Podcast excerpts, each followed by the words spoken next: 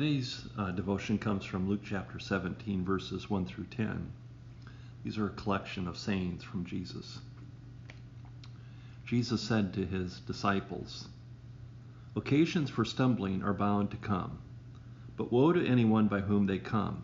It would be better for you if a millstone were hung around your neck and you were thrown into the sea than for you to cause one of these little ones to stumble. Be on your guard. If another disciple sins, you must rebuke the offender, and if there is repentance, you must forgive. And if the same person sins against you seven times a day and turns back to you seven times and says, I repent, you must forgive. The apostle said to the Lord, Increase our faith.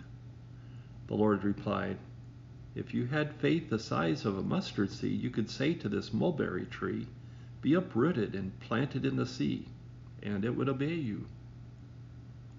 Who among you would say to your slave, who has just come in from plowing or tending sheep in the field, Come here at once and take your place at the table? Would you not rather say to him, Prepare supper for me, put on your apron, and serve me while I eat and drink? Later you may eat and drink. Do you thank the slave for doing what was commanded?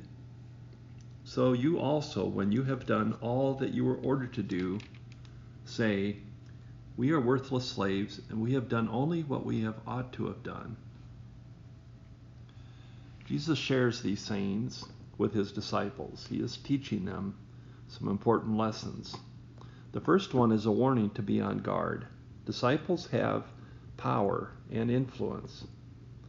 And when they sin, when we as followers and disciples sin, we can cause a crisis of faith in those whom we have responsibility for, the ones who look up to us, the community of faith, family members, friends, other Christians.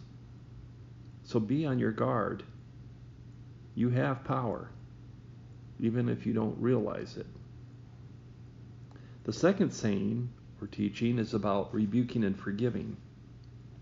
The rebuke is actually a call to repentance. It should not be a mean spirited, angry, vengeful attack, but rather a call to return back to God and to one's neighbor. And Jesus says, if there is repentance, you must forgive.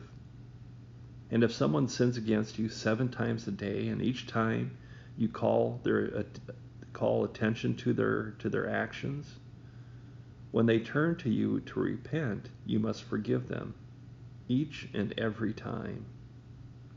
Extravagant repentance over sinning is to be met with extravagant forgiveness.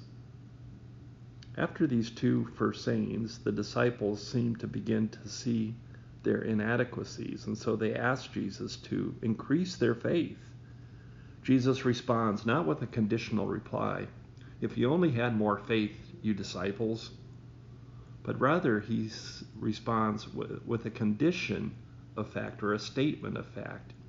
You have faith, and even a little bit of that faith can be a powerful force.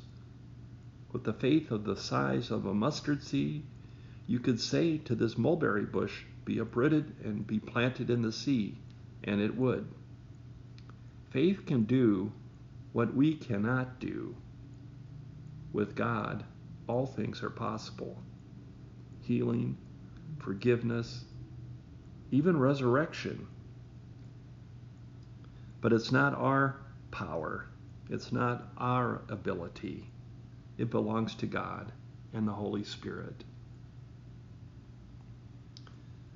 After this response to increasing their faith, the reminder that they already have faith, and in a rather affirming way, Jesus also seems to be reminding them not to take pride or credit because those such things do not belong in the kingdom. Remember that the Messiah came to serve. Last chapter we we read how no one can serve two masters for you will hate one and love the other. You cannot serve God and be enslaved to money. Might we also add, you cannot serve God and be enslaved to your pride, to recognition. You cannot serve God and be enslaved to power, hunger for, for wealth and political power. You cannot serve God and be enslaved to being served, having everyone else serve you.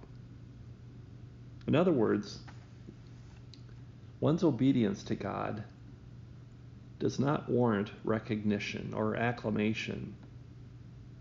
One's obedience is actually a simple response to the calling that we have received from Jesus Christ. We serve God and we serve our neighbor because of the love that God has for, for each of us. So, my question then for this morning is what has God called you to do this day? May God bless your reflection upon this devotion and may God bless your day.